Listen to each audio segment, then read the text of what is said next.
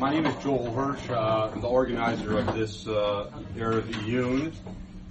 And uh, I, Achsanya, I wanted to thank Kilat Shiftei Yisrael. Uh, Ian Klatnik, who was my liaison for this, and of course Radani, uh, for being for being able to host uh, this Erev Iyun. Importantly, I'd like to acknowledge Arnie Beller and uh, thank her very much for helping and coordinating this evening. Allow me to introduce myself, particularly for those from Shiftei Yisrael who uh, who don't know me. I'm not. Uh, I do. I am a Toshav Ra'anana, but I don't live. Uh, I don't don't live in this part of town, and so as such, I'm. Uh, I wasn't very much. I wasn't often here on Shabbat. I was here every week. Uh, a long time ago, I met Danny Beller, uh, who used to learn in the beis medrash of Yeshivat Har Etzion, a few rows behind me.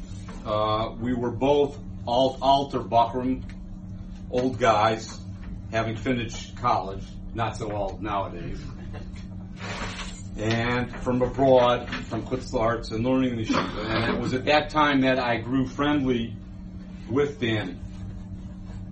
Subsequently, I returned to the U.S.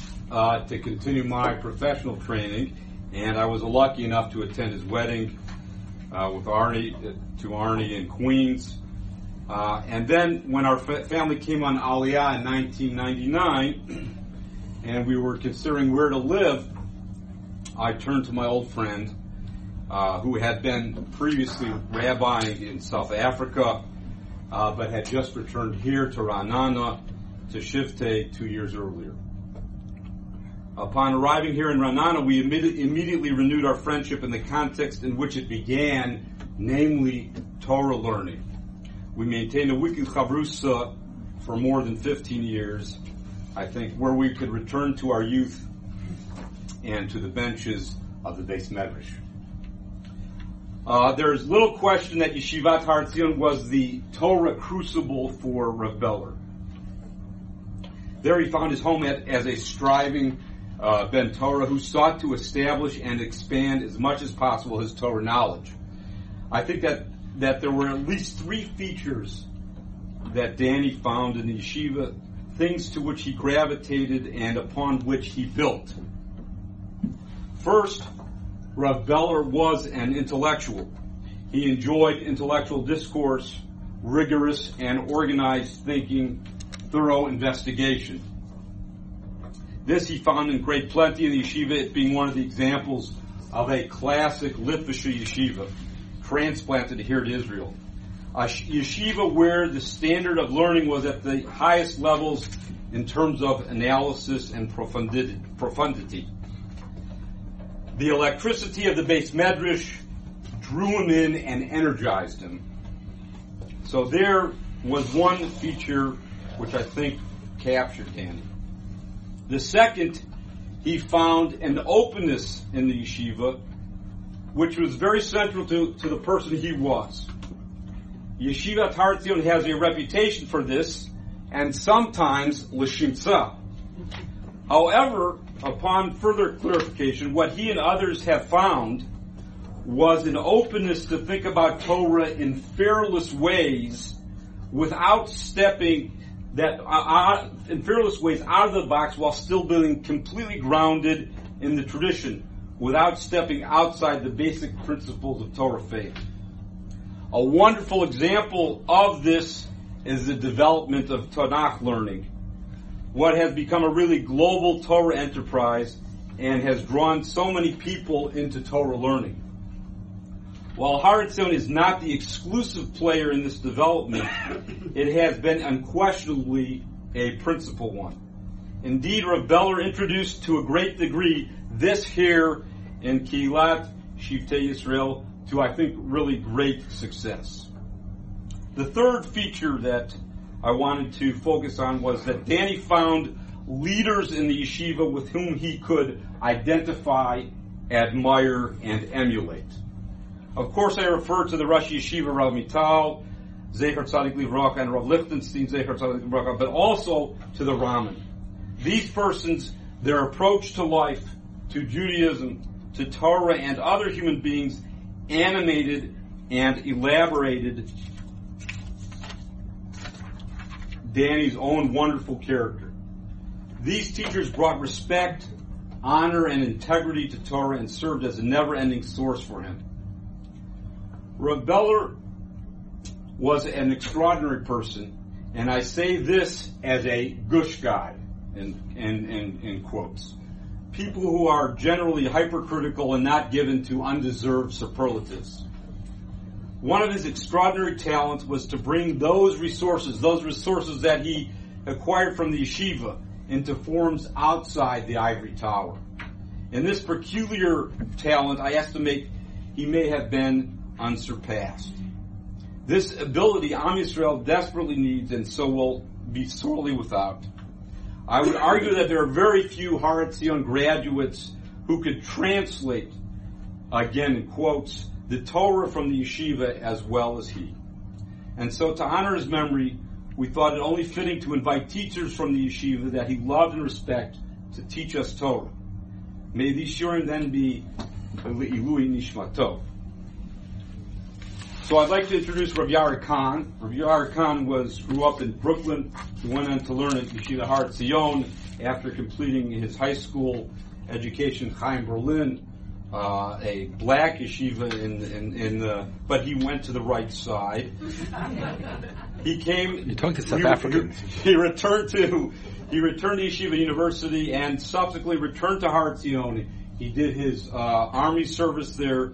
He continued learning in the yeshiva.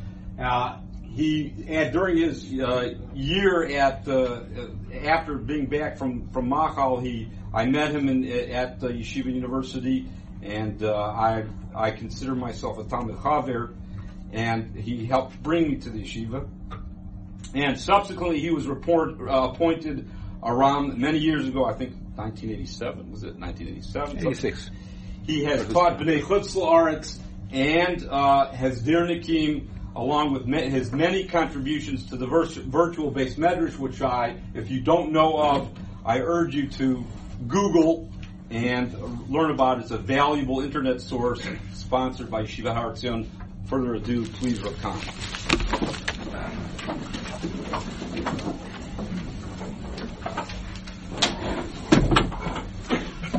I'm going to try to translate uh, the base measures to the uh, Kivai here. I, was already told that I can't do it well, talk. Uh, I'm going to talk about Eish Tamid and Ner Tamid. Uh, we normally identify Ner Tamid as the little light that you have in a shul uh, that remains constantly lit and never goes out. But I'm referring to the Ner Tamid that you have in the Mikdash, in the temple, uh, and the Eish Tamid that you have on the altar on the. Um, I think uh, it's uh, specifically relevant to talk about the Mikdash um, during this this season, where we're a few days before Shavasa B'Tammuz, when we recall the the Beis Hamikdash, mourning over the destruction of the Beis Hamikdash, uh, assumes that you know what the Beis Hamikdash was, you appreciate it, you appreciate its meaning, you appreciate its messages, and therefore I think it's specifically um, timely to speak about the Beis Hamikdash. Uh, in addition, I think that ideas of the Mikdash, if understood properly, can have an impact on our lives as well, even in the post-Mikdash era. Uh, what I want to talk about specifically, I'll begin with, are the um, the uh, fire that you had on the mizbeach.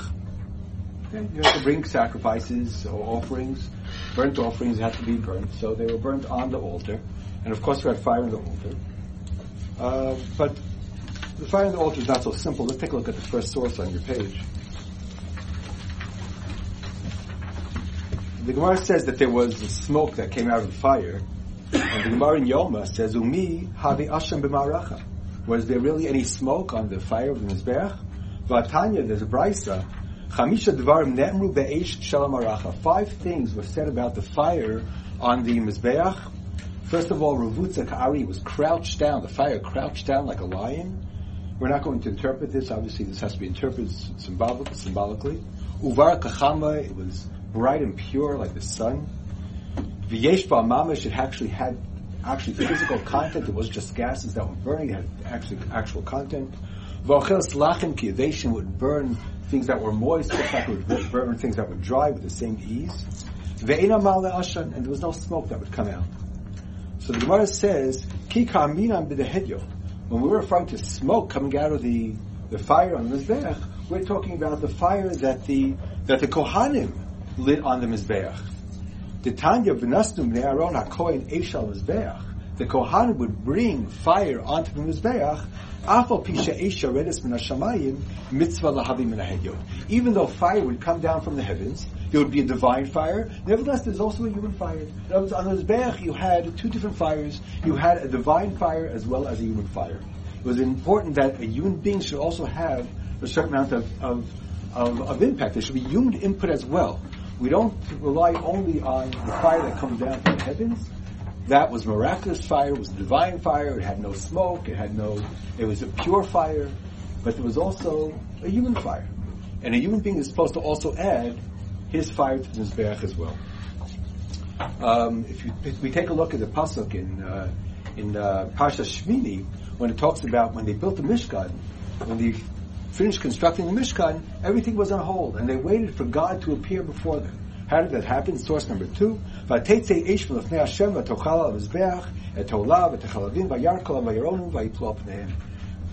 came down from the heavens, and it came down and burnt the offering. so you had a, a, divine fire on the Mizbeach, but nevertheless, it was important that every day the Kohanim should come and add to that divine fire by bringing an additional fire coming from the hedyot. Okay?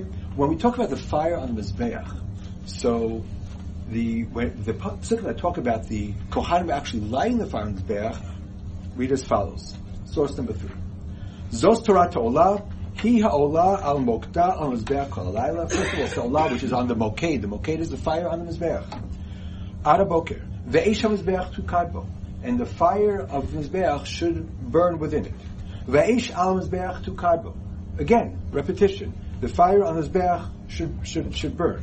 Lo Tichbet, should never go out.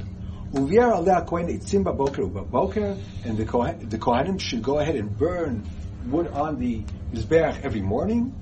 Um, skip a few words. Eish tamid to kal mizbeach lo tichbe. You know, a, a, constant fire should burn the mizbeach; it should never go out.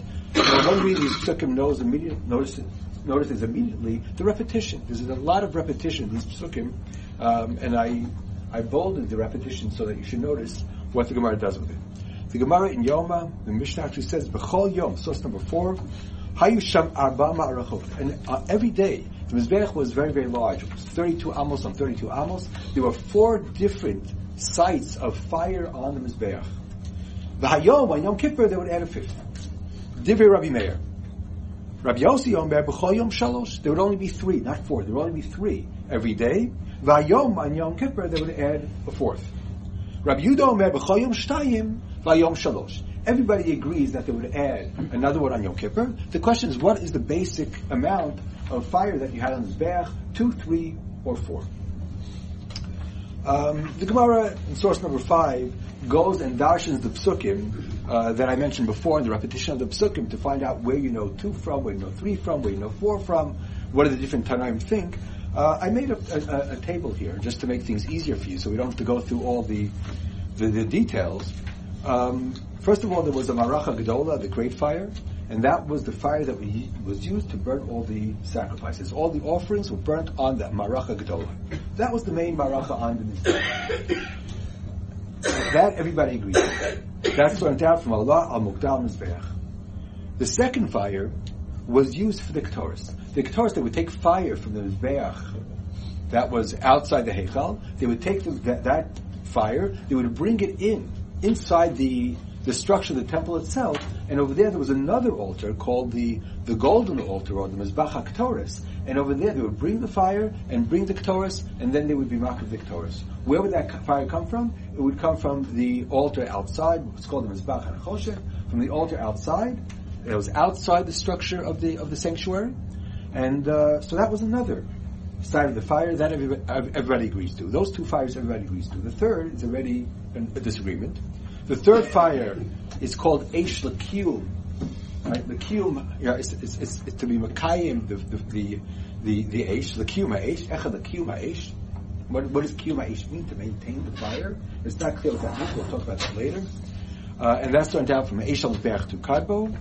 The fourth fire, which is only Kontra Meir, is in order to burn all the leftovers from the remaining day. What what wasn't consumed in the fire on the first day, you know, they would have a, fourth fire to for all, all those remaining, uh, all, all, those parts of the korban that were remaining. The fifth fire in Yom Kippur is a special Yom Kippur fire, according to most opinions, because there was a special Torah on Yom Kippur, and it was taken from that fire. And the final pasuk, Eish Tamid to Kalas Lo Tichbeh, according to the the, the Brisa, that teaches you that when you want, when you have to light the menorah, if the light of the menorah goes out, we'll talk about that later, then it has to be lit from the Eish of the Tamid on the Mizbeach. Okay? So you have all these different, you know, bonfires on the Mizbeach, uh, and I want to focus on one. I want to focus on probably the most puzzling one, which is the Eish Lakim HaMizbeach. Uh, according to Rashi, Eish Lakim HaMizbeach, the third fire, uh, was used as a reserve if when you put on all the sacrifices on the Marach Gdola, the great, the great fire, you know, the main fire, so it would tend to go out and to sputter. So what did you do? You had a reserve fire so that you'd be able to re- reignite it, relight it, so it should never ever go out. Uh, so that's Rashi source number six. Shalkima Eish Shim'ein Eish Shal Marach Gdola. If it begins to die down, mitgabim mosifim alav So then you you have to use a reserve fire in order to build the fire up again. The Rambam has a very, very interesting opinion, source number seven. Shosh marachot shel eish shel sim rosh mizbeach. You make three different, you know, sites of eish. V'chol yom mishonim maracha gedola, the great fire. Shalea markivim tamid im shar kabanos. There you bring all the sacrifices. Shnia betzira ketana lochimenam eish v'machtalat The second one is for the Ktoris. Shlishis ein aleh klum. You don't do anything with it. It's not a reserve, it's for nothing. Ein aleh klum, elo lekayin mitzvahs ha'esh, shenemar eish tamid tukar. You don't do anything with it. You don't light anything with it. You don't burn anything on it. It just remains there constantly for itself in order to makayim the mitzvah of eish tamid tukar al mizbeach lo tichbeh. Um, this is certainly the most interesting position. All the other fires are functional. They're pragmatic. They have a purpose. They have a use. And this is important for its essence, for what it is, simply for being, because it expresses some idea, not because it's used for some purpose, but it expresses some idea. What idea does it, does it express? It expresses the idea of that constant that never ever goes out, that remains on this bath forever. That's the idea that expresses. And in order to express that idea best, it's reserved for only that purpose and you don't use it for anything else. And that way, it's an expression of that pure idea of Eish Tamid. Um, an expression of how important this idea is. Uh, if you take a look at source number eight, the Rambam in the Sefer HaMitzvos, when he talks about the mitzvah to build the base Beis HaMikdash, so what is the purpose of building the base Beis HaMikdash? What do you build the Beis HaMikdash for? So the Rambam says, HaMitzvah Esrim Hi Shetzivanu Livnot Beit Avodah Bo HaKrava in order that there should be a place to bring sacrifices. What's the second purpose of the mikdash? A place where the fire will burn constantly. Okay, why is it so important to have a place that the fire burns constantly? So it's clear that it's a reference to God's revelation among Israel. The fire that came down on Yom HaShmini, that came down, that divine fire that came down, that should never ever go out. And therefore you have a, you have a fire that maintains that idea of that constant, simply that burning, that constant divine age that continues, continues. It comes down from the heavens, and it's also bolstered by, by, by human endeavor as well. So that's the idea. You know, the, the purpose of the mikdash is not only a place to, to bring sacrifices, where all by himself go together to bring sacrifices, it's also to express an idea of, of, of the Shekhinah in Israel, and that's expressed by that fire that that burns constantly and never ever goes out. That's the third fire. The um, the Sefer Chinuch says that the mitzvah of the Kohanim to come and to light the fire in his is only with respect to that third fire. That's the, the main fire. Let's take a look at this. The chinuch, lahavir esha mizbeach b'chol yom tamid. The mitzvah is to ignite a fire on the mizbeach every single day. Amru zechonim levacha. The Chazal, our rabbis, our sages said, Afal pisha eish shorim min hashabayim mitzvah lahavim min Even though you have the divine fire, you should also have human beings and their endeavor to light a fire as well. My mitzvah and why, you shouldn't ask, what is this mitzvah? What is it, what's the purpose? If you have to bring sacrifices, then certainly you have to light a fire. You don't need a mitzvah to say light a fire to, to burn sacrifices. Everybody knows that. If you have to burn sacrifices, you need a fire. So why is there a mitzvah to, to light a fire? Shin, right?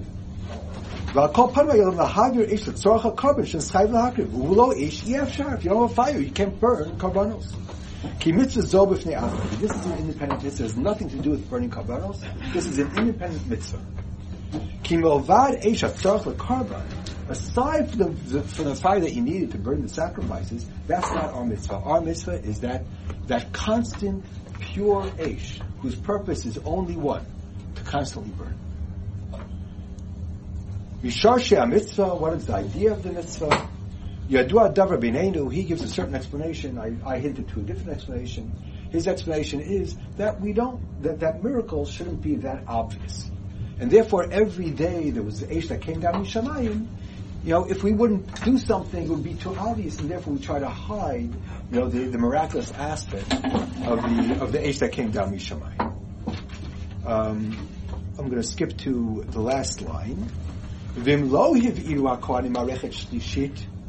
if they wouldn't make this third fire, he doesn't talk of the first, the second, this third fire, if they wouldn't like that, bitlu mitzvah sezo. Then they weren't makayim this mitzvah. So the, the, the chinuch says that the mitzvah exhausts itself in that third fire, which has no purpose at all except for it to burn. That's the Eish Lakim on and he's working off the Shita of the Rambam. That has no purpose, no function, it's not a pragmatic fire, it expresses an idea the idea of that constant burning of the Eish Hashem on Mizbeach. The Minchas Chinuch in source uh, number number ten argues and says that you know if this was so important, so what is Rabbi Yehuda? How could Rabbi Yehuda negate it? So I think that Rabbi Yehuda holds that the constant fire can you, you can you can fulfill that idea by the other fires that you have. You have a fire that, that that constantly burns and never goes out, that you use also to burn the sacrifices. So you have a constant fire on the Mizbeach. You don't need an independent fire. But the idea of having a fire that expresses this idea of Kiyum HaMizbeach, which is the purpose, one of the purposes of building the Mishkan, that probably exists according to Yehuda as well. Uh, in any event, uh, one of the expressions of this unique fire is that regarding, according to the Rambam, regarding all of the fires, you can light it, you know, when you have to add and light and ignite one of the other fires, you can light it, you know, outside or off the Mizbeach, on the floor, and then bring a burning piece of wood onto the Mizbeach and, and light it there. But the Rambam source number 11 says, Marechet shlishit shal kiyuma eish osa tabachoma kom sheyirtza min Mizbeach. You can make it any place on the Mizbeach, umatzit by et ha'esh, v'lo yatzad eish lamata v'yal you can't light it under, on, on, the floor and then bring it and raise it to the Mizbeach. Regarding this third ma'aracha, that's for the Kiyum Mizbeach, it has to be lit on the Mizbeach itself. Because it, it, it, has to, it has to be created on the Mizbeach. It's an Eish HaMizbeach. It's not an Eish that you come and you bring to the Mizbeach. It expresses that constancy of the fire of the Mizbeach, which continues. And therefore it has to be lit on the Mizbeach itself. Mizbeach. Regarding this third ma'aracha, this fire, it has to be lit on the mizbeach. The other two, it can be lit, lit anywhere. Okay. So that's the shita of the Rambam, which is which which the chinuch follows. But what about Rashi? According to Rashi, it seems to be just another functional uh, fire that's needed as a reserve that uh, in case the fire begins to die down, so you're able to, to reignite it. I want to claim that even according to Rashi, uh, you're, you're, talking about an idea of constancy, and it's not simply you know a functional uh, fire, but it's it's it also expresses the same idea, but perhaps in a bit of a different way. Uh, I'll tell you why I think that. First of all, if you want to jump, please, to source number fourteen, the uh, Toras Kohanim. Toras Kohanim, you know, the before the Mishnahs were written, the, the Tanaim, or people who preceded Tanaim, were darshan the Pesukim. And from the laws that they learned out from the Pesukim, later on the Mishnah was created. So it's a very, very early price, so based on Darshan the Pesukim. Eish Tamid, Eish Tamid, Tamid. This Eish is Tamid, it's a constant. Af Shabbat, Af B'tumah, Lo Tichveh, Af B'masa'ot. Even when the Mishkan would, would go on its journeys, you'd have that Eish which would be lit. It's a constant Eish. It's lit on Shabbos, it's lit, it's lit, it's lit when, when there's when there's uh, when, when, when it's tame, it, it, doesn't. It's constant. It always has to be lit. According to the Rambam, it would make sense that that you need a pasuk to tell you that you have to light this even on Shabbos because it serves no purpose regarding sacrifices. But according to Rashi, that it's needed for the sacrifices. So since you bring sacrifices on Shabbos, so why do you need a pasuk that tells you that you have to light the reserve fire that's only functional on Shabbos? It's obvious. So this would be seen to support the Rambam and be a question on Rashi. Um, take a look at source number 12. Uh, Rabbi Yosef Milanil uh, asked the question, how, what does Rabbi Yehuda do?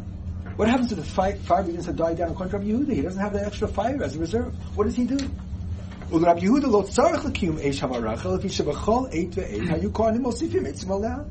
They would have people that would be there. If it start dying down, they would bring more, more, more wood. Why do you need a separate fire? And the question really is, if it were only a, a, a, practical question, a pragmatic question, to make sure it doesn't die down, why do you need a separate fire? Why not use, why, why not have a kohen stand there, it dies down, bring, bring more, bring more wood? Why need a separate fire? And it's turned down from psukim. And simply to, to solve a technical problem, there are better solutions. Why do you need a separate fire? And therefore, I think that Rashi, uh, according to Rashi, the idea of Eish Lakim Mizbeach is that the the potential of continuity has to be inherent in the Mizbeach itself. To have an external force to climb and come and to bolster the fire, that wouldn't be good enough. The Mizbeach has to have an Eish Tamid. The Eish Lakim HaMizbeach has to be on the Mizbeach itself, inherent in the Mizbeach. You have to light a fire so that the Mizbeach itself maintains itself forever and ever. And if it begins to die down, the potential to have it continue already exists on Mizbeach. As opposed to Rabbi Yehuda that allows for some external source to bolster it, Rabbi Yossi says no. That idea of Talmud has to be inherent in the Mizbeach itself, on the altar itself. And therefore, even in Rashi, I think the idea of having that reserve fire is not totally functional, but it expresses an idea and therefore you would light it even on Shabbos, even though the fire on, of the Maracha didn't begin to die down. You might not need it. Nevertheless, you have to light it because even to Rashi, you're expressing that idea that the Mizbech itself has to has to express that idea of of tamid, that this is a fire that will never go out. So I think both according to Rashi as well as according to the Rambam, that third fire expresses that idea. It's not functional, but expresses an idea which is inherent and a char- basic characteristic of the Mizbeach that it has a fire that never goes out. Take a look at the Meiri, who really combines these two ideas. I think that's uh, really expresses what I what I'm trying to say in Rashi. The third fire, the Eish Lakim Mizbeach, they wouldn't do anything with it. Ella shetitkayim ba'esh. Tamid right? To comes back with Sony Lomar, She'im Yichlu Eitzim Shmaracha Gdola Minichim Ba'elu. So first of all, use it Lashon Ram. You don't do anything with it. So what's it for? Oh, the other Eish dies down, so you, you reignite. So he's using the words of the Rambam and the body language of the Rambam, but he's explaining it according to Rashi. He's really combining these two ideas, which I think is a very, very acute expression of this idea that even according to Rashi, the idea is inherent in what Mizbeach and the definition of Mizbeach, that Mizbeach is a place where you have an Eish Tam, as opposed to having some external forces come and reignite to make sure it doesn't go out.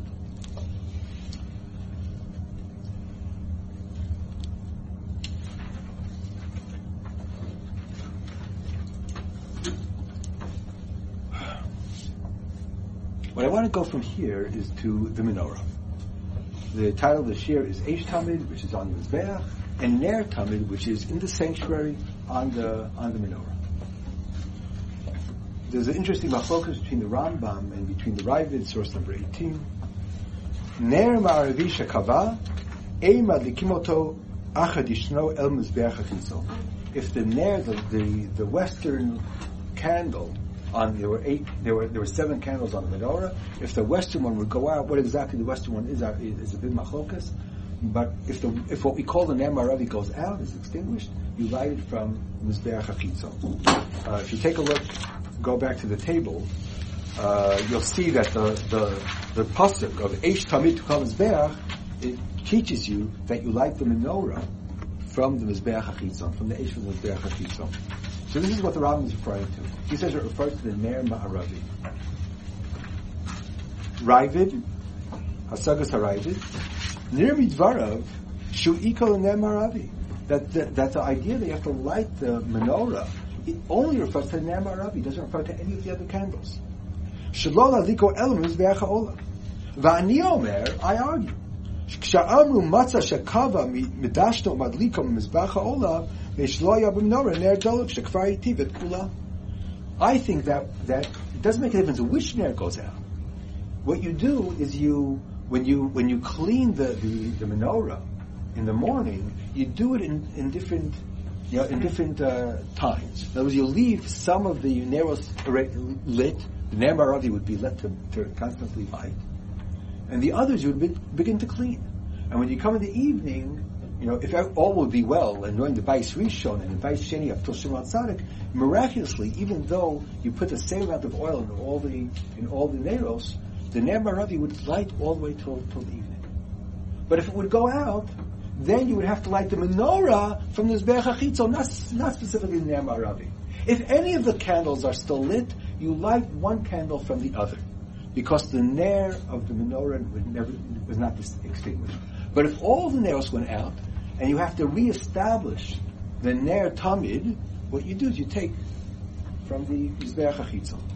So that's machlokas between the Rambam and the Ra'avad, According to the Rambam, it's specific to the Ner Ma'aravi, Well, according to the Ra'avad, it refers to the entire menorah, any one of the candles of the menorah. What the argument, I think, is based on source number 16. The Sifrei is again one of the Midrash Halacha, written on on Bamidbar, Sifra is on Vayikra, Sifrei is on Bamidbar, Bamidbar Dvarim. Ya'iru Shivat HaNerot. Shomer ani sheyudol kim la'olam, right? It's a ner tamid to right. It's a ner tamid, lalot ner tamid. Ya'iu shivat hanirot. Forever it should be lit. Tamid lomar me'ervad boker. It says you light it from evening to morning. Im ervad boker lefnei Hashem tamid. What does it mean when it says lefnei Hashem tamid constantly?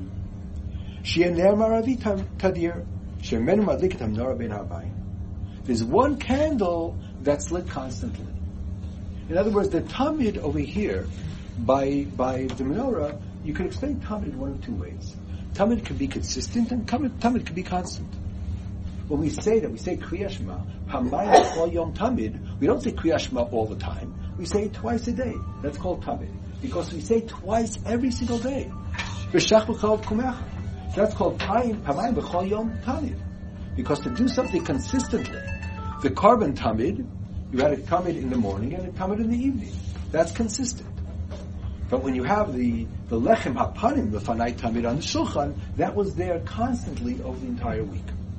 Regarding the menorah, you have one aspect which is consistent. Erev ad boker, every single night, the erev ad boker would be lit. That would be that would be consistent. But there was also lifnei Hashem tamid, which was constant. That idea of constant expressed itself in the Ner Ma'aravi that had exactly as much oil as all the other candles, but it would light all the way till the next evening. According to the Rambam, that I, the, the menorah itself has to be lit consistently. The idea of constancy is a special key within Ner Ma'aravi. Not in the menorah, but in Ner Ma'aravi. While according to the Ra'avad, it's a kingdom menorah. The menorah should be constantly lit. It expresses itself through one of the candles, which happens to be the Ner Ma'aravi. But it's a representative of the entire menorah. And therefore, according to the Rambam, if the Ner Maravi goes out, how do you reestablish the idea of Tamid? That idea of that light which is constantly lit. Where do you get an Aish that's Tamid from? Where else do we have an Aish that's constant? Mizbeach. Mizbeach is the place where you have the Aish that is constantly lit, lo tichbeh, an Aish which is, has that idea, that, that characteristic of constancy. So if something happened and the menorah went out, or the Maravi went out, and you have to reestablish the idea of Tamid, where are you going to take it from? Where you have, where can you find a fire whose characteristic is Tamid? The answer is, Eish Tamid to Kal Mizbeach, where we find Eish Tamid on the Mizbeach We have Maracha Shlishis that expresses that idea of Tamid, that, that constancy. So either according to the Ner Maravi or the entire menorah, Rambam or Ra'avad, but in order to reestablish that Tamid, to take a fire whose characteristic is Tamid, to reignite the Ner Maravi on, or, or, the menorah, you have to take it from the Berach The idea of the Ner Maravi, the Gemara in Shabbos, source number 17,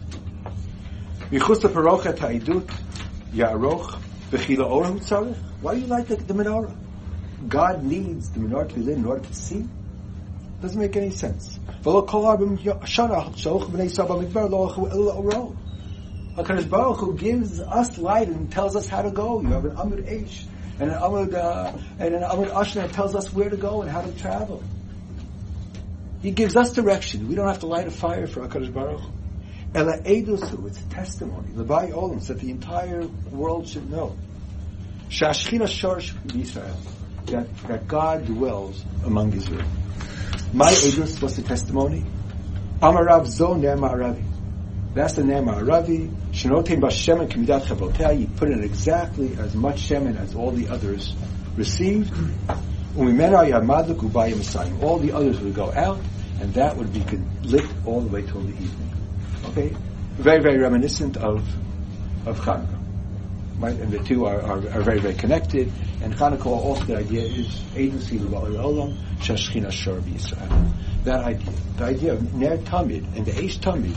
The eish tamid is, a, is is an expression of revelation. It's a burning fire. It's energy. It's powerful.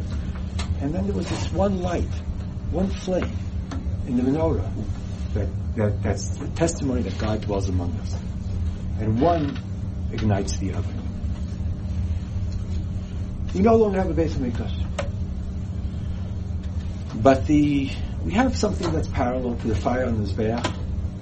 And the fire that came down from Yishamayim that lights our lives is the fire of Torah. And we receive the Torah. That comes from the heavens. And it's our job to add Eish Minahid Take that fire Torah, but God also wants wants human uh, impetus as well. Not only God comes and the Eish comes down Mishamayim, but man also has to bring himself into the picture. HaKadosh Baruch Hu doesn't want men to be robots, to passively receive the Torah, but to be proactive. And therefore Eish comes down Mishamayim, but we also have to bring Eish Merahedut. The role of man is to, to spread the divine light. When I think of Beller, I think of somebody who the Eish HaTorah burnt within him. There was a light that shone in his eyes. He was constantly moving, constant ideas. There was something burning within him. What burned within him was the Eish HaTorah. He was an example of somebody who took the Eish of the Torah and he was most if Minahid you know, he, he, he would say that, you know, what he, he tried to, to facilitate was Eish Torah. He would teach Torah. He wouldn't try to missionize. He wouldn't try to convince. He said the Torah is, burns bright enough itself. It will give its own message. I don't have to convince people. I just have to teach them Torah. When it, where it was dark, it bothered him so much when he what's called the, the school Ostrovsky, it's called. He, he, he said he, he walked along. How am I going to get in there? There's no there's no fire burning there. He said, Zebaharbi, it burnt within me. How am I going to get into that school? And he eventually got in. And he lit a fire there. The first class he gave was on on uh, on biblical scholarship, on uh, first two Prakim Bracious. He gave over a Roya. He met a student a year later, and he said, the, the shiur that you gave us was electrifying. He was Esha Torah. And he, and he burned. And he was able to light fires. He lit candles wherever he went. Because he burned.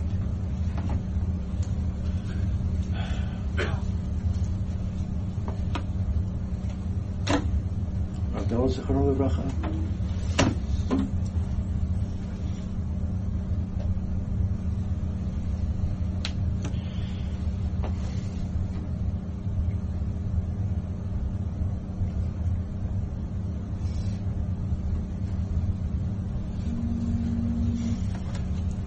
Still shines. All those candles he lit.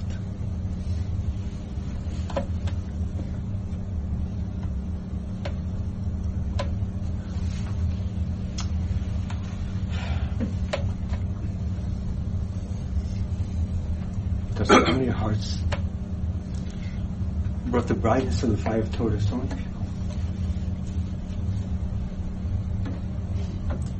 still shines. And his legacy still shines. I think anybody that, that knew him appreciated him. Should try to continue to fulfill that legacy. The divine fire still, the divine fire still burns. We have the Torah, and we have to take that fire of the Torah to bring it to places where there's no light. To do what he did, to continue what he started. We perhaps can't do it as well as he did. But there was a fire that burnt within him. And it continues to burn within people that knew him. And he's the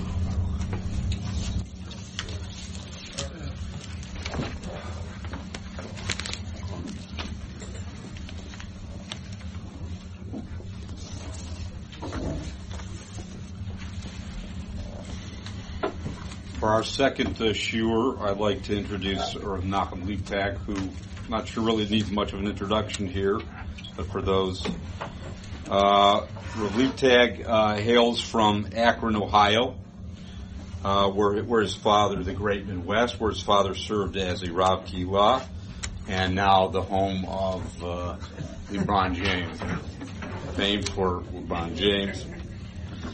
Uh, he studied in Yeshivat Har Etzion, where he did Hesder, and then he studied later on uh, in Machon Lev, uh, and subsequently at some time uh, during my time in yeshiva, along with Danny, uh, he was the madrich for the Bnei Chul and uh, supervised the the students from abroad. And at some later point, he began. I guess he gave up. He hung up his engineering. Uh, vocation and began to teach Tanakh, and now he does literally that all over the world, uh, including Shiftei Israel. And I think he's lectured here many times, and we're uh, pleased to have him honor us with a shiur Lizik Rose.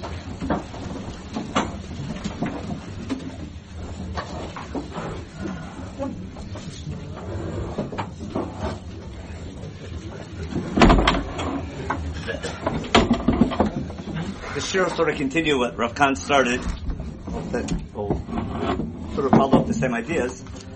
Uh, but I want to just explain what Joel tried to explain to me, that tonight is not uh, an evening of nostalgia of memory, but about Torah learning. I want to, to introduce what our topic, I want to talk about two different types of memory. I meant to bring my cell phone with me, but use this for example. Uh, if you're going to buy, oh, that's, uh, if you're buying one or upgrading, uh, there's two types of memory you have to consider. One memory is like 8 gigabytes, 16 up to 32 already. And 64. 64, we're getting there. And what's that mean to you? Other than you're upgrading and have more than you had last time. But the more memory you have, the more gigabytes you have, that's the more pictures you can store. the more movies, the more songs you can download. But it's storage memory. Meaning, it's memory that's in your phone, but it's not running all the time. You can recall that. If you want a picture, you recall it. Okay. There's another memory in your phone, if you know into computers and engineering, it's called cache memory or RAM memory. It's running all the time. There's processor memory. It's also a couple, not as much as gigabytes, it's a megabytes, but it's, um, it's running all the time. What's the difference? The difference is storage memory, I recall it when I need it, but it's like nostalgic memory. Processor memory enables your phone to do multitasking. You can run a lot of, the more memory your, your processor has, the more you're able to do different functions, more applications running at the same time. Um, so if I want to talk about memory, uh, there's nostalgic memory from Danny, which is I'm sure we can share for hours and hours and hours. I'll bring, I'll break the rule and bring one example in the beginning. But the main memory I want to talk about is the memory that can be, I call processor memory or cognitive memory, where it's something that we keep with us all the time, or like Rabbi was talking about, H to me, it's with us constantly. And to get that idea across, I want to bring one example from uh, the classic mitzvah to remember. There's a commandment to remember the Exodus. But we know Pesach, the whole topic. And we can understand the story of the Exodus as nostalgic memory, as a nation. That's our beginning, our creation, how we became a nation, uh, the great beginnings of our people, our freedom, and what year we remember it. Or that memory can be constant. It can be our process of memory where what Chumash says with that memory, in your day-to-day life, every time you encounter someone who's in need, someone less fortunate, Chumash always tells you, help that person out. Remember, you were a slave in Egypt. Remember, you were a stranger in someone else's land. And that's a memory that's running all the time in our minds. And that's a memory that's transformative because it affects how we act on a, on a day-to-day basis. So again, there's nostalgic memory of the event, historical memory like the Seder, but then there's also the day-to-day memory of this. Uh, I think at the Seder we talk about that, don't we? Remember Rabbi Elazar Ben Azariah never understood why we're so obsessed with this every day and every night. You know, why is it once a year enough or once a day? And um, his Rebbe Ben Zoma told him, he brings the pasuk in Parim, Lamant Tiskor, the, the reason you go crazy for seven days a week, for seven days a year, is Lamant Tiskor at Yom Tzedkam Koi Mechayecha. And all through Sefer Dvarim, numerous times, there's laws about sensitivity, caring about others, always followed by the refrain and the motivator, remember you were slave in Egypt, remember you were stranger, remember how they treated you, and don't do that. Make sure that that memory affects your behavior 24-7. So if I take that idea, I want to apply it to something about Danny. First, one little story that uh, Rav Yair's uh, should remind me of. Um, back in the good old days, uh, when Danny was a student, um, I was um, I only found out about this later because I used to listen to tapes from Breuer shiur. Uh, I didn't have patience to sit and listen, uh, but I used to listen to shiurim. Um, and when the shiur was over, Mordechai Breuer was like the he began the whole he lit the fire of this uh, like uh, one of Rav Beller's favorite uh, shiurim was chapter one and chapter two of Bereshit, and he was just the fire that lit Rav, uh, was Rav Breuer. And I wish I could find that tape, but can't even have a machine to play it anymore. Uh, but the shiur was over, and the person forgot to turn off the tape recorder. Uh, the cassette, before I think everything was one of those real things back then. Uh, and for about 15, 20 minutes after the shiur, Rav Beller and Rav Amnon Bazak, who were just students then, they were probably in their early 20s or thing, were just talking in amazement about the shiur. Like, the, the, the utter enjoyment and the excitement that Dani had when he heard the shiur, you could hear them talking. Was just like so excited about it. And of course, uh, was a person who made many people happy. That was one of his, we'll talk about that soon. But what's special with Danny, other people made him happy as well. He had the ability, some people are good, like, he was so great, like every tool, anything we did, he just knew how to keep things going and make things happy. But he also had the ability that other people made him happy and excited. And like, like a little child sometimes, any shiur he heard, he would gain so much from it, be so excited about it, like he just discovered something new. Um, so the, the topic I wanted to pick to continue what Rav Kahn was talking about, also about, uh, because the three weeks coming up and Parsha Pinchas coming up, also about the Mikdash, uh, but two elements of the Beit HaMikdash. One, which uh, Yair began, the idea of a Mikdash Ma'at. If, if the uh, Mikdash, according to the Ramban, is a mini Har Sinai. In other words, one of the things that we do when we come to the Mikdash, we remember the Sinai experience. It was the fire at Sinai, the Torah being given at Sinai. There's Ramban in the beginning of Parshat Truma goes proves almost it's hard to argue with him. He proves that one of the main functions of the Mishkan is to take that same uh, revelation, the Galut, that was everyone saw in Har Sinai, and never leave it. Take it with us. Not beniglebet benistar, but we don't leave Har Sinai, we take it with us. First in a portable fashion through the desert, and then in, the, in, the, in a permanent fashion in the temple. And therefore, when I remember, uh, in order to remember Mount Sinai forever as an eternal memory, the vehicle which Chumash uses is going to be the Mishkan. Later, that Mishkan becomes the Mikdash, becomes the temple. The temple is destroyed. We'll be mourning that for the next couple of weeks. Uh, well, according to the rabbis and a pasuk in Yecheskel, what replaces the Mikdash? The Mikdash Mat or the Shul. And there's tons of imagery in the Shul, like the Ner Tamid, every the Aron Kodesh, the Parochet. The um, the rabbis in Yavne, after the temple was destroyed, did such a good job of turning the Shul, the function of the, of the temple, into the Shul, that we survived thousands of years without it. It did almost too good of a job, but they they were able to take the key functions of the Mikdash and keep that fire burning through the shul. And if there's one thing about Vali's character, his dedication to a shul, un, unprecedented. And I don't have to explain that. You people know that much more than I do. This total dedication to a shul. I grew up. My father was a shul rabbi in Akron, Ohio. I know what that meant also. Um, I'm never having time for like total dedication, over dedication to a shul. Uh, but that fire burning in him and um, his connection to the shul is a connection to the Beit HaMikdash and idea of Mikdash Mat. That was one character. But the other character, like what, what I want to talk about in the title, was I call it Tzelem Elokim, or the respect of other human beings. Which isn't so easy to find nowadays if you've been listening to the news. I mean, you respect people who are just like you and things like that, but, but I don't want to get in trouble. uh, now, um, I want to, in this year, what I want to do is I want to show you how those topics are connected in relation, I want to use the Mikdash to show how the topics of the Mikdash as a memory, as a constant memory of Har Sinai, can be understood much better when I relate it not only as a um, a memory of revelation of Har Sinai, but also of creation, and how in the Avodat Tamid in the Avodah and the service that we do in the Beit Hamikdash, we're remembering not only the theme of Matan Torah, but also the theme of creation. Now, um, when we remember the Torah being given, it's not only remembering what we received, but also the obligation we took upon ourselves to be God's people. We didn't just receive the Torah of Har Sinai. We took upon ourselves an obligation to be a Mamlechet Koni V'Goy Kadosh. We took upon ourselves to be God's people forever. That's the key event in Har Sinai. And in order to become God's people, God gave us the Torah as our worker's guide of how to become God's people. And that has to be studied and developed, like Rav Kahn was talking about.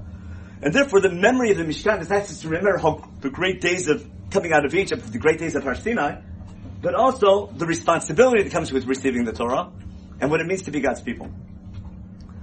But there's other avodot in the Beit HaMikdash, which I think relate to creation. And what I want to do, we'll do a little share because that was the main purpose tonight. I want to do a share on something that Rav Daniel loved a lot about, you mentioned the story of creation, Perak Aleph and Perak Bet. I want to show you something for the creation story. I, you can do it without a chumash. If you have a chumash, you can look along. Uh, most things you remember. If it's easier to stay up, you can look at the chumash inside. There's some passing around. We'll pass more around if you need. I want to look. I want to try and explain the concept of Tzelem Elokim in the story of creation. Now, uh, again, Rav Kahn mentioned um, about the Eish Tamid and the Korban Tamid. One of the uh, the classic Korban Tamid is that the Keves Achad Taseh uh, Baboker, Vet Keves Hashir Taseh Bein Ha'arbaim. And that pasuk comes up a lot. Where earlier in Chumash do we have this concept of Erev and Boker? And Erev and Boker and Erev and Boker. Of course in Brishit. That's the story of creation. and I think there's a connection between the Korban Tamid and the wording, bringing it one in the morning, one in the evening, Taseba Boker, Ben Arbaim, that's already an indicator. I'm not only going back to Har Sinai, I'm going back to creation. Um, I'll just jump ahead a little bit. There's, uh, there's, there's light in creation. Isn't there or? Shem and light in the menorah. There's or in creation. Day one and day four, we'll see. There's a lot of things in creation that we're going to find in the Mikdash. And what I want to try and understand is what's the connection between the Avodah, the service we do on a daily and a regular basis in the Beit HaMikdash, what's that have to do, what understanding, what memory that is of creation that affects our cognitive memory of how we act every day in our lives. Now, how does that memory of creation affect how we act as human beings in our day-to-day lives? So if you take a look in Perak Aleph and Brishit, um, you'll find something which I'm pretty sure you noticed before, that every single day ends with the same phrase. How does every day end? Vayerev, Vayboker, Yom, blank. But not only does every day end with the same phrase, how does every day begin? Every day begins with Vayomer Elokim. Except which day? Well, except the first day. Let's see. Does the first day begin with Vayomer Elokim? Well, it depends on the first two psukim. Are they an introduction? Did God create first Shemayim Ba'aretz and create them again on day three and, and day four, etc.? Or is verses one and two an introduction to the whole seven days of creation, which I think is simpler pshat? And when does day one begin? In Pasuk Gimel. With what famous Pasuk? Vayomer Elohim, Yi Or. And what happened? By Yi Or. Now, um, if that's true, then every day that God created has the same format. It begins with Vayomer Elohim, followed by something, and every day ends with Vayer Vayboker Yom blank. It's called format. Now, what always follows in every day? What always follows that original Vayomer Elohim? It's always going to be something else, something new every time. But what what function always follows Vayomer Elohim? It's always Vayomer Elohim followed by a no. That's going to come later. We'll get to that soon. I see what you're saying. So did God. What? Yehi. Yehi. But what is that? It's a command, isn't it? And you'll see why it's imperative to understand why. Every Vayomer Elohim is followed by a command. Check it out. Vayomer Elohim, what's day one? Yehi, or. And what happened? Or. Day two, Yehi Rakia. A command, isn't it? Day three, Yikabu Hamayim. Day four, something. Yimorot. Yimorot. Day five, Yishutzu Hamayim. Every Vayomer Elohim is followed by a command. I'll prove it to you from Tehillim in a minute. Okay? What follows every command? What should follow every command? A fulfillment, an execution. Does that happen? Vayomer Elohim Yehi or. Yehi or. Yikabu Hamayim. What's that? It better happen. Um, yeah. Uh, I think it happened. Vayichen. Yikabu Hamayim. Okay. Vayichen. Vayichen. It happens. Sometimes short, sometimes long. You morot, and then God makes the morot. So every day begins with a command, followed by execution, or in Tehillim, Hu Amar, Vayehi. Hu Tziva, V'nivaro. Got it? So God said, and it, and it happened. This didn't happen. First God, I guess, thought about it, or planned it. We call it Malachat Machshevet. You think about doing something, and then He does it. It happens. Now, after that command and execution, what almost always follows, now you can say what you want to say, an evaluation. And so he's a straight A, sort of, almost a straight A. or sort of a pass-fail system. But every day is good. Um, every day that's graded is good. No days are bad yet. But every day is either good or nothing. That's right um, now, uh, therefore there's always an evaluation, and then something extra. It might be giving a name, it might be giving a purpose. But if I look at the format, every day begins with command, execution, evaluation, and then some add-on. We're not going to do the add-ons because that's way too complicated for tonight. I want to take the simple thing. And if I follow that, let's take a look. What is it that God makes a day at a time? We'll do it together because it's real simple. What is it that God makes on day one, following that format? What does God make on day one? I need the Hebrew or. Like or? He gives or he calls it day and he calls lack of day, he calls that night, but that's giving names. The thing that God makes is or. Whatever that is, we don't know what it is. We know that it is. Um, now, day two, what did God make? Rakia. Uh, he made a rakia. He rakia. Now, what is the rakia? I don't. Ask a physicist. It's probably not, it's probably just uh, we just something we observe, we perceive. Probably there's nothing there. Maybe there is something there. I don't know. Is there a rainbow or not? I mean, ask a physicist. I, I, we all see it, but there's nothing there. Weird. I don't get into into philosophy. But there's a rakia. We perceive a rakia because what's the what's the rakia do? What's it divide between? There's water up there and there's water down there, right? There used to be water everywhere. Now, after there's a rakia, there's water up there.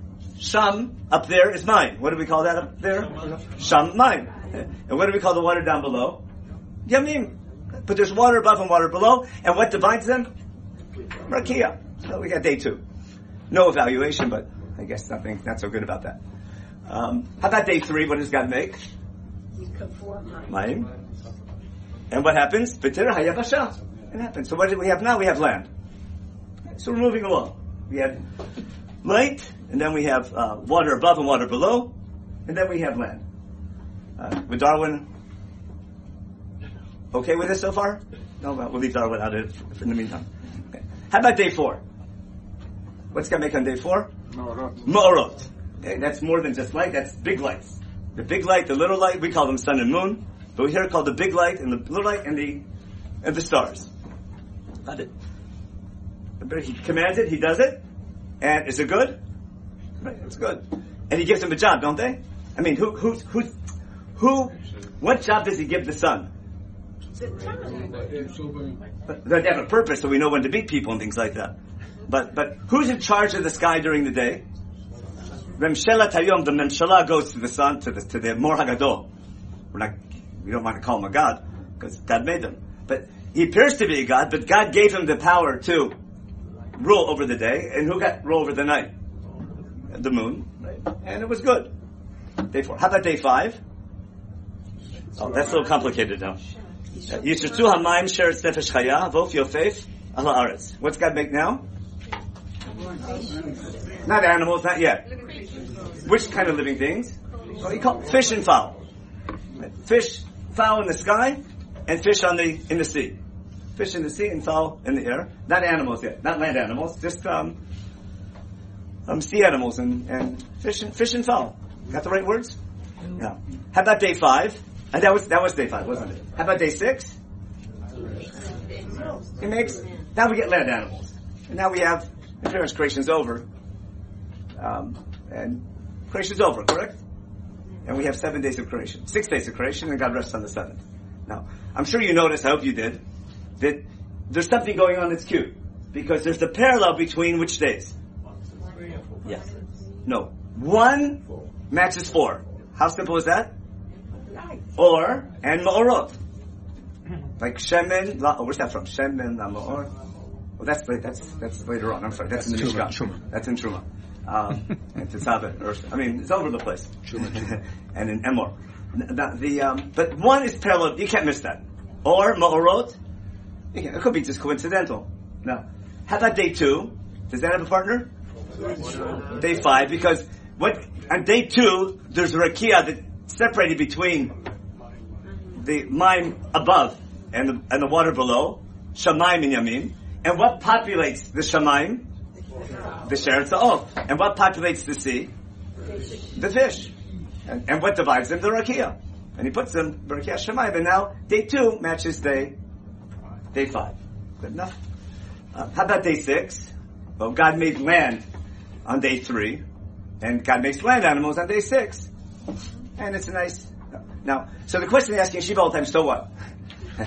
so you have a nice pair, you have a chiasm, you have a this, and you know you always have a. But what? So, so it's cute. So what do you learn from it? Well, nothing yet. But I skipped something, didn't I? What did I skip? The creation of man. I, I skipped the creation of man on purpose, but I skipped something else. You, you made a good point before. What was your point you made before? You made a very good point. Yeah, the very, you made a good point. You said something very good. see what? What does he say? What, what, what does God do every day? He evaluates every day. That's good, except for except for day two. Okay. How about day three? It's wedding season. It's almost over. What? It says twice. It's good. You know why it says? Everyone remember that day three. It says twice. It's good. Because there's another act of creation. If you have your chumash open, look look at day at day three. Day three, unlike all the other days, has more than one Vayomer Elohim. Every other day has one Vayomer Elohim in the beginning. Remember? A command, a execution, evaluation, and something extra. On day three, we have two acts of creation. What's the first Vayomer Elohim? Yikavu. Yikavu Hamayim. Correct? But, and we have Yabasha. And is it good? It's good. It's evaluated. the first part of day three is over. In the middle of day three, what do we have now? Take a look. Vayomer Elohim. Tatshei haaretz deshe. Esev. Masri Asera. Espri. Osem oh, pri. Got it? And was that good? In other words, there's two acts of creation on day three. there's a command, an execution, an evaluation, and day three. Day three is special because there's two acts of creation. now, are those two acts connected? Is there a connection between land and plants? What's the connection? Oh, that land, the plants grow from the land. Is there a big difference between them? There's a massive difference between them. What, what's the quantum leap? Now we're talking Darwin. What's the quantum leap from 3A to 3B? There's a quantum leap from 3A to 3B. What's called from domain to tzomeh. Life begins. No, there's no life beforehand. There's there's there's sun and, and not sun. There's light and there's sea and there's there's water and there's elements. There's land, but there's no life yet. What begins on 3B? We have we're jumping from land, from inanimate objects, from domain to tzomeh, to life. And what's unique about life? It's Esev Masriya Zera. It's pre or sepri. Life is made, life, there's life and there's death, but every living thing can reproduce itself. So that's day three. Now, if day three has two acts of creation, and if everything's parallel, what can I expect about day six? Is that true? Take it out. of course you know that. Right? But the first layer of Elohim is, is, is land animals. What's it say there? What's day three say? Totzi ha'aretz nefesh chaya lemina, behema remes b'chulei b'yichein, and God makes the chayot ha'aretz, the mina, behema, notice all the different species of animals, and it's good. Then what happens? Pasuk Chavav, Vayomer Elohim, Nase Adam, B'tzamenu, kidmuteinu. V'yadu b'gat hayom, Ruf HaShemayim, V'adma, V'chulei, V'chulei. God says that's not, does he do it? Is there an execution? Vayivra et Adam, B'tzamo, B'tzelem, everyone knows that. Correct? Sheva Brachas is all about that, isn't it? Now, therefore, what do we have on day three? On day six, I'm sorry. Two acts of creation. First, animals, and then evaluation. Then we have another Vayomer Elohim, and this time God makes man. And what's special about man? He's B'Tselem Elohim, that's, and, and he's in charge of everything under the sky. Remember? The sun and the moon, they're in charge of everything above. Man is in charge of everything down below. Um, and, um, but it's a new act of creation, isn't it? That has the word bara, the verb bara. Now, just like day three has two acts of creation, day six has two acts of creation. Correct? Three to six, and both, there's 3A, 3B, 6A, 6B. What can I expect now? A parallel between, between the parallel, between th- 3A to 3B has to be similar to 6A to 6B. From 3A to 3B there was a quantum leap, wasn't there? And therefore what can I expect from 6A to 6B? A quantum leap. Is there or not? What would Darwin say? Darwin would say super duper ape. Right? What does Chumash say? Tzelem Elokim. Now, on the other hand, plants do stem from, there is a connection between land and, and, and plants. There's a direct connection, and there's a connection from apes to men. I mean, in biology, you know, you see that. On the other hand, it's something totally different. And what Chumash, the difference between man and animal, that's what Chumash calls Tzelem Elokim. If you're really bored one day, uh, there's a book called Moreh Nevuchim, which is not, it's a guide for the unsettled. Like, if you're perplexed, it's not going to help you. but he explains, um, Rambam in his introduction says it's really a book on Chumash. It's this like tricky way of explaining Chumash without, uh, without writing like Rashi. He like hints to things. But the first thing he does in Moreh Nevuchim, he starts with these boring definitions. And the very first definition the Rambam gives is Tzelem Elokim. He's a Tanachist, way before Gush, way before Rambam was into this stuff. Um, and what did he do? What's, what's his definition? I'll just redefine what he says. He says, what is Tzelem Elokim? He says, sigma man minus sigma animal. Remember sigma from math class? Sigma? What's sigma mean? Sum of The, the sum total of man. Take the sum total of man, subtract from that the sum total of animal, and what do you have? Tzelem Elokim. I know there's a difference between man and animal. I can't define it, but I know there's a difference. Everyone tries to define it, but it's hard to define whatever that difference is. That's that's Tzelem Elokim. What is it that man has that animal doesn't have? It's a Tzelem Elokim. And man needs to know he has Elokim. Now, now take a quick look if you're not bored. Look on day th- day six. Is there another Vayomer Elokim or not? Is there a third one or not? There shouldn't be, because that would ruin, that would ruin the parallel. Yeah, there is. But there is. Yeah. But does it ruin it or not? It's- No. If if what does it have to follow to ruin it? Is it who about? Is it a command followed by the execution? No. What it's an observation. Actually, it's sort of a it's a diet. Okay. And what diet does God give out after He creates man and animal? What does God diet? What diet does God give? Remember what happened on three B? I mean, on, on 3B, God made deshe, esim as a reason, etz pri osepri, made vegetation, but He makes a differentiation between bri priya etz and bri priya dama. Hope you knew that's where the bracha comes from. You knew that? The brachot on day three. I mean, the bracha that we make when we eat vegetables and thing, it's a reflection of day three. Ask Rabbi Yehuda, because what's he hold? Remember in brachot, what's Rabbi Yehuda hold? Remember Bari Midei Dishayim? They're all arguing over how to read or how to apply day three of creation. But when we differentiate between Bri Priya Dama and Bri Priya Eitz, it stems from, that was supposed to be a pun, it stems from, from, from day three of creation, doesn't it? Now, um, and therefore, and on day three, there's a differentiation between, between grass and shrubs and tree and fruit. What if the diet in day six? What does man get to eat? What? He eats pre eights. He can eat the fruit. What do animals eat? Just the shrubs. That's called Yerek Esev. They get the grass. They, they graze on grass. And and what does man get special? Man gets fruit. He gets him into trouble in the next parak. But in the meantime, that's another difference which fits the parallel beautifully now, doesn't it? Because not only do I have 3 and 3b in this jump, but also the content is related because on on on 3b when God makes uh, vegetation, the differential between between fruit and vegetables is already in part of man's diet. Now, now that man knows, and then God rests on the seventh day. Does the seventh day have a partner? It can't because it's an odd number, but it should have a partner, right? So, So what what did Chazal say? God need, Shabbos didn't have a partner. He made he picked Am Yisrael to be the partner. Remember Simchat Torah and stuff like that and Shmini Atzeret. I'm pretty sure that's where the Midrash comes from.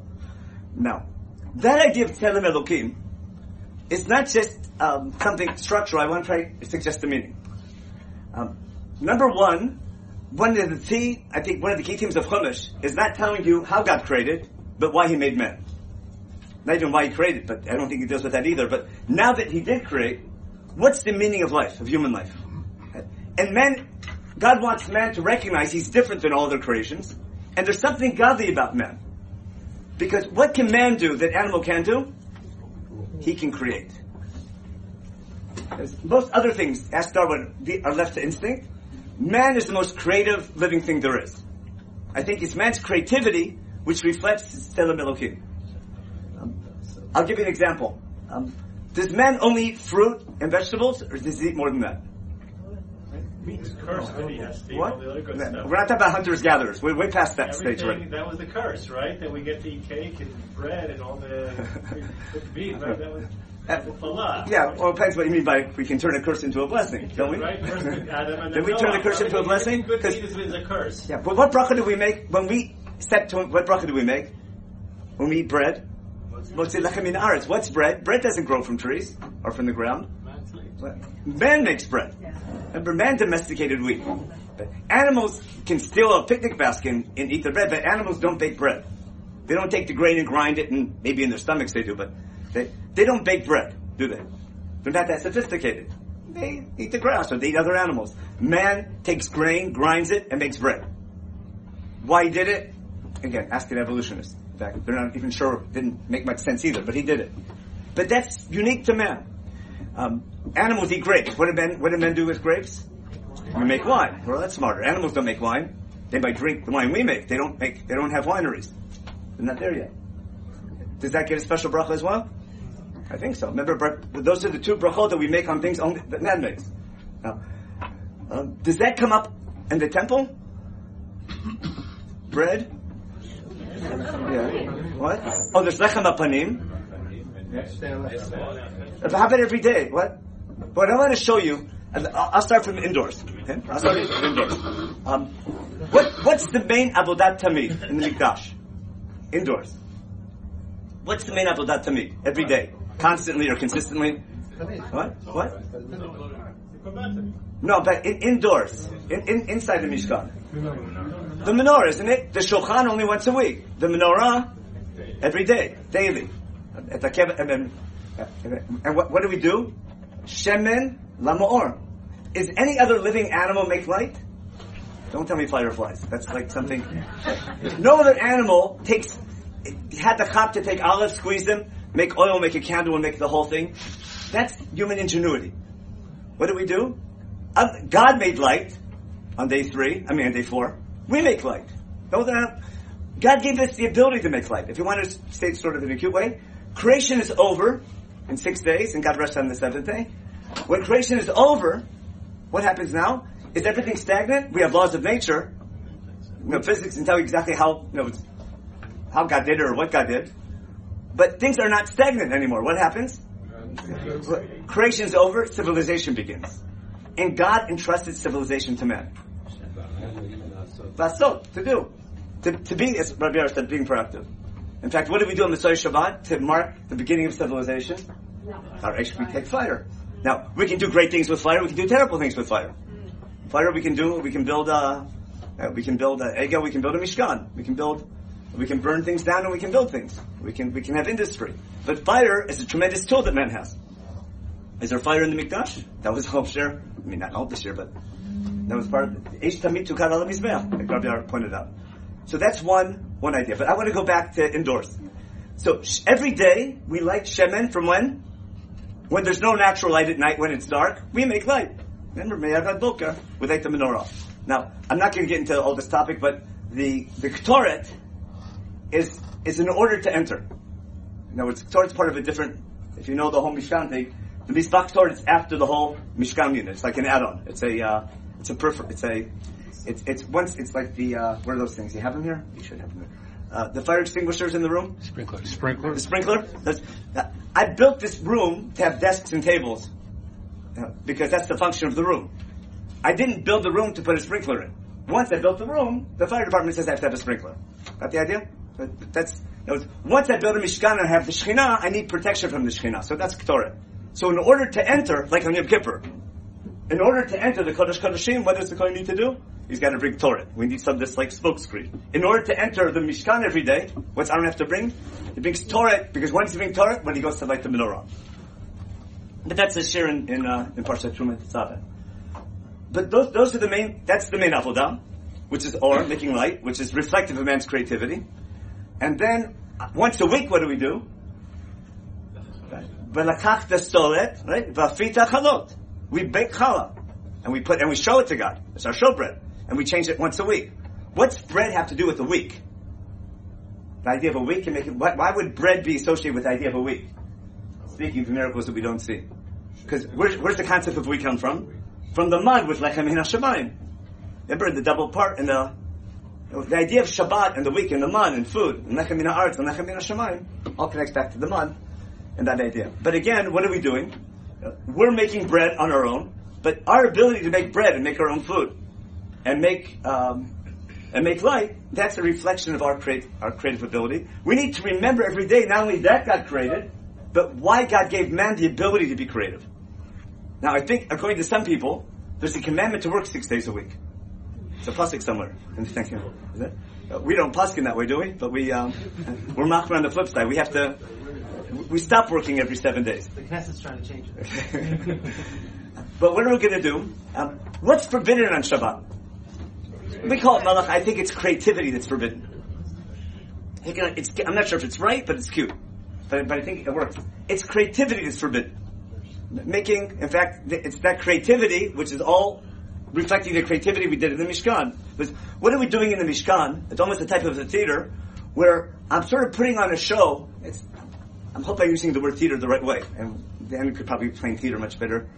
Because anyone from England knows theater better than Americans. But I understand theater is that you're putting on a show what life is about. You understand life much better. So what are we doing in our day-to-day life? Animals don't build homes. Maybe a nest here and there, but they don't build uh, pyramids. They don't build houses in, in like apartments all down Rechovites and such. No, They don't build houses and buildings all the time. Who does that? Humans build homes, don't they? So we build a home. We call that the little Mishkan. We build a thing. Um, man if you follow civilization, pretty much, I think some seven, I forget exactly how many years ago, but around 10,000 years ago or so, or around 5 to 10,000, um, civilization pretty much begins with domestication of animals. With domestication of wheat, the farmer, and domestication of, of, um, of uh, sheep, right? and goats and cows. And, and um, what's, it, what's, that, what's that job called? A shepherd. There's a shepherd and the farmer. Again, it started about five, ten thousand years ago. It pretty much follows Chumash history. Now, we're not going to argue over what job is more important and what God cares about more. Or, know, we don't get the right between brothers, between uh, Cain and Hevel there, but there's, there's, a, there's a thing going on that we're, we're um, we use that ability to be creative and, and take God's creation and improve upon it, and we use that in the service of God. How do we do it figuratively in the Mishkan? What animals do we bring every day? The uh, animals that we bring for korbanot are always domesticated animals, aren't they? They're the classic ones. Livestock. This can be sheep, and they're going to be and um, and cows, which which are part of our day. That's part of our day to day life. So we're taking samples of our day to day life. Shepherds, um, taking care of animals and growing animals, and and especially kvasim, which are the best because you get clothing and food and everything from a keves. Um, I think even clothing. I think isn't clothing there are uh, there animals that make clothes? Which animal makes clothing? Oh, they have fur. They don't need that. But what, what did man do? He shed his fur, didn't he? And he makes clothing instead from different parts. From Some some from from flax, maybe some from what's flax from? Oh, that's from day three, and sometimes from sheep from day five. I don't want to mix them together. What? What? Day six. What? Flax? I'm sorry, day six, all right, right, day six. Three and six is even better. Perfect, I'm sorry about that. It makes much more sense that way. Uh, we're not going to mix them up, but we, we, make clothing. But do we make clothing in the temple? We make a big deal about it, don't we? We make big deal kodesh. But the whole idea of, and they're all the malachot of Shabbat, aren't they? What I'm trying to, what I'm trying to suggest is that the avodah we do in the mikdash is basically a model of our day-to-day life, of our creativity in our day-to-day life. And what we're doing is, it's not the mikdash that's important, it's the message of the mikdash that's important. And I need to take the message of the Mikdash and I take my creative ability that God blessed me with, and not only thank God for that ability to be creative, I don't only just thank God for that ability, but I take that ability and use it constructively. I don't, I don't just say thank you God for my creativity, and you may be better than everybody, but rather I'm, I'm, i recognize I'm not only empowered by that, but um, ennobled, or is this some fancy word for it? I would say better than I would. Um, uh, there's a fancy word for that. You know? That that enables not enables me, but also ennobles me. It elevates. It elevates you to be to do something with it, and now I can become a partner with God in His creation. God entrusted man with civilization. Do I take my creative ability and and do something instructive with it? Now I stop once a week. I stop all creativity to remember that point. I need a time out once a week to reflect on my creativity, on my ability to be creative and every day do something symbolic in the mikdash of that creativity. But what I need to do is the acts that I'm doing in the mikdash and everything we're doing is a reflection of our creativity. Even when I bring the animal on the mizbeach and use the fire, which is again man making fire, and domesticated animals, what comes with the animal? Read about in Parshat Shlach. Remember in the Sachim? We don't bring grapes. We don't bring um, Chumash. We don't bring water. We bring we bring wine, don't we? Which is which is which is man-made, and we bring minchat chavitin. We bring bread with it. Different. Remember, minchat chavitin. We don't just bring this flour. We don't bring grain. We take flour and we bake it special way. So minchat chavitin, and that's the nesachim that come with the with the korban. But they're all reflections of man's day-to-day life. And therefore, I think one of the messages of the mikdash is when, when I'm serving God in the mikdash, when we're putting on this, um, I guess call it a theater of some sorts of uh, of our day-to-day life. It's not just we're not, for sure we're not feeding God. God doesn't need to be fed. We're doing something symbolic of what day-to-day life is really about. I take that experience of the Mikdash and then I apply it to my day-to-day life. Now I hope you see where we're going with this. If the Mikdash becomes the, the synagogue, the shul, the Mikdash Me'at, then coming to shul every morning, every Shabbat, etc., is for sure important. But the goal of coming to shul and the goal of coming, being involved with the shul, is not so important what you're doing in shul. That's just the, the theater. It's what happens when you leave shul and you live your day to day life. And that was Rabbi Beller. Sure, like he was probably more member of the community. Everyone in Renan knows Rabbi Beller. Right? He's like in He was the first rabbi of a Chiloni school, I think. The idea of involvement with the community, the show was almost an excuse, saying it in a nice way. But his involvement, the shul was simply a, a, beginning. A, the goal wasn't to come to shul, the goal was to leave shul and do something with your life. But your experience in shul is supposed to motivate you to become what God wanted you to be, to take your tzelem elokim and do something constructive with it. Now, I, I, want to conclude with something with the same idea from Parshat Shavua. Um, in this week's, remember the et Boker? Now, now you might think that you know you might think the sun is a god. I think ancient cultures, everyone knew the sun was a god. How can he not be a god? So what do we do when the sun rises? We turn our backs to the sun and bring a korban to God, don't we?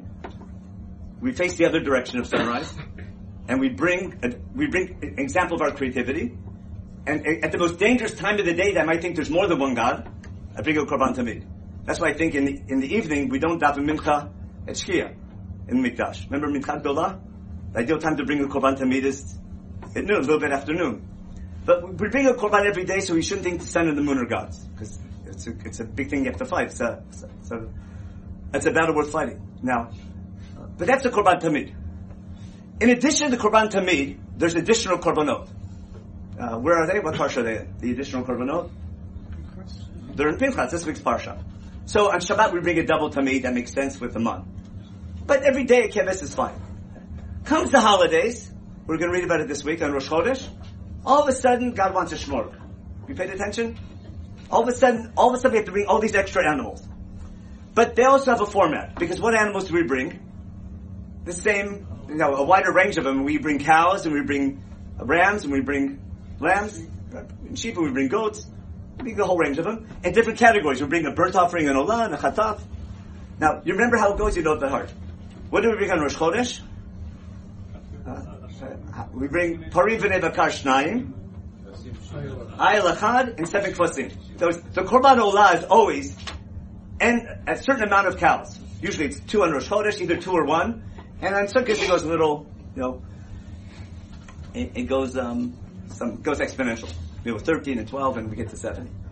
We always bring one the olah, correct? And always seven kvasim.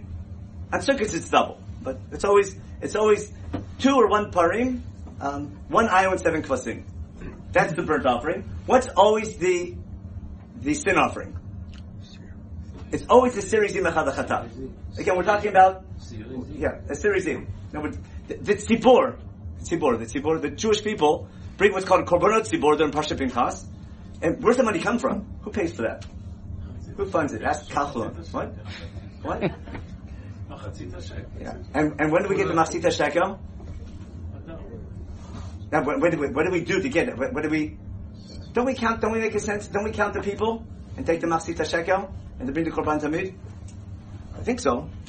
No. Is that what we do? No. When you count the people, you make. Is there is there something about that in this week's parsha also? Yeah, of course yeah. There's a mifkad in Parshat Pinchas, and what follows it? The korbanot tamid.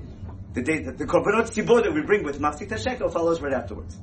Now, but the korban chatat is always a series in machal chatat. Got it? And that's always on, on, the holidays. It's always that pattern. Again, Sukkot is double, but that's always, that's pretty much the format. What I want to suggest is again, if I take that theater idea, like the best, the best example of the theater idea is when it comes to Yom Kippur. Because what's the big event on Yom Kippur? Moshe Rabbeinu going to get the second Luchot and getting Midat Rachamim. So remember when Moshe goes up to Har Sinai to get the second Luchot? He doesn't eat, he doesn't drink, no one goes in with him. It's just like the Kohen Gadol. If I follow the Ramban that the Kodesh Kodeshim is the top of Har Sinai, so the Kohen Gadol going to the Kodesh Kodeshim, we're reliving Moshe Rabbeinu going up to get the Midot Racham, the second Luchot, the Midot Rachamim, and when Moshe comes down with the second Luchot, his face is beaming. Remember that song, Mari Kohen? It's the same. It, it's reflecting the same idea. Again, all the details fit, fit it, you know, fit very nicely there.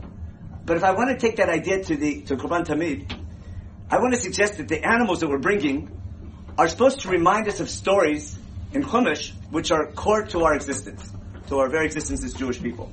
So we'll do the easy one. Um, why would I bring an Ayol Ola? What's that supposed to remind me of? Is there a story in Chumash that reminds me of an Ayol Ola? Yeah, Kedah. That's a no-brainer. I think Ramban sure brings it down. No, I'm supposed to now. What the message of the Kedah is? Ask your local rabbi. That's complicated. But I'm assuming there's a message about about the, the, the complex relationship and the tension in our relationship with God. It's between God and man. Um, is there a story about, let's take the Korban Chatat. Is there a story about a, go, a Sirizim in Breshit? Yes. There's a musical about it. and it's about collective sin. And they're sure they're doing the right thing. Because he's the other. No, he's the, you know, he's Tal Lashon Hara. We don't, you know, we can't hold by him. He, he'll ruin Am Yisrael, this, this, this other. Um, and, and they're sure it's a good thing. And then all of a sudden, it took him 20 some years, but oh my gosh, we made a mistake. And they do, there's a whole, there's, there's a message of the story about, about tshuva, about collective sin, about regret and tshuva, the whole process. I'm assuming that there better be a message. And therefore, when we gather as a nation, we have to remember the message of Sinat Chinam. So that's going to be the, the, the Sirizim is, oh, the Korban Tzibor, the Korban Chatat is always Sirizim. Remember on Yom Kippur, the, the Harugei Malchut, you know, from thing which Chazal says for the same Sinat Chinam. That's what's behind the whole Midrash, or the whole pew. Now, those two are easy. Uh, now, those, but those two work, we, where's the story in Breshit about seven lambs? Well, I'll help you out a little bit. When did we read about, what holiday did we read about the Ayol Olam? On, um, on the second day of Rosh Hashanah. What do we read on the first day of Rosh Hashanah? After the Sarah story, we read about Abimelech and Avram Avinu. And Abimelech comes to Avram Avinu and says, oh wow, God's with you. He's really into Avram Avinu. He's, oh, he's super impressed by Avram Avinu. It took him a while. Because God's with you in everything you're doing, because Avram is successful, he's wealthy, he talks about God all the time. And they make a treaty, don't they? And what's the symbol of their treaty? The, the seven kvasim. And, and what do we call that city where they have the seven kvasim? Beersheba. And what's Avram build in Beersheba? Oh, no, he, he dug wells. What's he build? And what's he plant? Vayita Eshel Beersheba. And what does he do there as a pastime? Remember Rashi says it's the first Chabad house? he calls out, remember, uh, he invites people in, he talks, he, he's open house for everybody, but he's always talking about God. I can talk about that's exactly Rabbi Beller in, in, a, in a nutshell. But that's follow that rush. You know, it's, it's, this total openness, right? And and talking about God all the time, but in a nice way. And other people looking up to him. There's something godly there. I want to connect to that. And that's the idea of being a light to other nations. Um, and then all I need now is parim.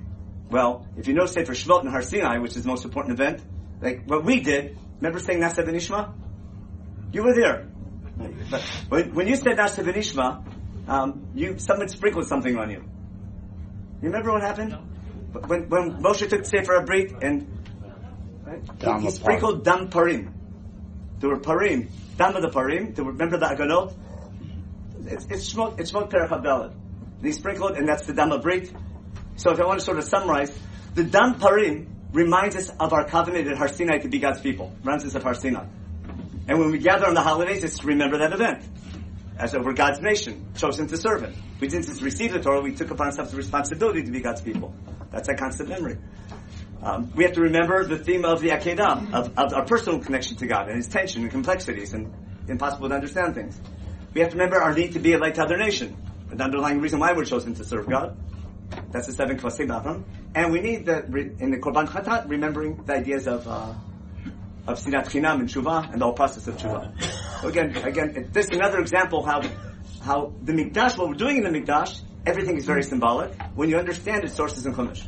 So to take that idea and apply it to, to Rabbi Beller, I think the connection is obvious where, where the shul, right, or, or everything we do at shul is symbolic, but symbolic of our dedication to being God's people. But part of being God's people is having a message for mankind, not just for yourself, but recognizing not only that God created, but why He made man, and to appreciate the creative ability that God gave us, but to take that creativity and use it constructively, and use it to better mankind, and to be light, and to bring the concept of godliness to mankind, that takes action, that takes thinking, that takes application, that takes teaching, and dedicating your life to that. Um, now, nowadays we don't have a mikdash. We mourn for it, but we have a shul that replaces it. But Chazal quote a plastic in Hosea.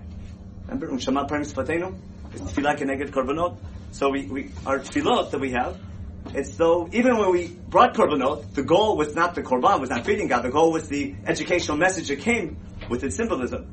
And therefore, um, what's parallel now to korbanot is tefillah. But tefillah can suffer from the same problem, but tefillah has to be something transformative. It's supposed to be remembering not just um, that God works for us, but we work for God. And remembering God can do things, but remembering our responsibility to God and not just thanking God for our ability to be creative, not only thanking Him for our ability to be interpersonal and care about other people, but what we do with that creative ability, what we do with our Tzelem Elohim, how to take that and apply it constructively in our day-to-day life and not get messed up in all these good reasons for Sinat Chinam. There's always good reasons for it. Um, always logical reasons for Sinat Chinam. There, there's, um, there's even, um, you read about it all the time, there's good reasons. There, um, but to remember that and, and stay away from that, but to take that creative ability and use it to sanctify life and sanctify mankind and relate and take the concepts of God and apply it to day-to-day society. Um, I think that's something that can be our constant memory of uh, when we remember. We have tons of nostalgic memory, but our our processor memory, our cognitive memory of Rabbi Beller that should affect our day-to-day lives. Hopefully, can reflect that what a shul is about. So when we come to shul and we live our day-to-day lives, hopefully that memory will be something we can remember all the time. And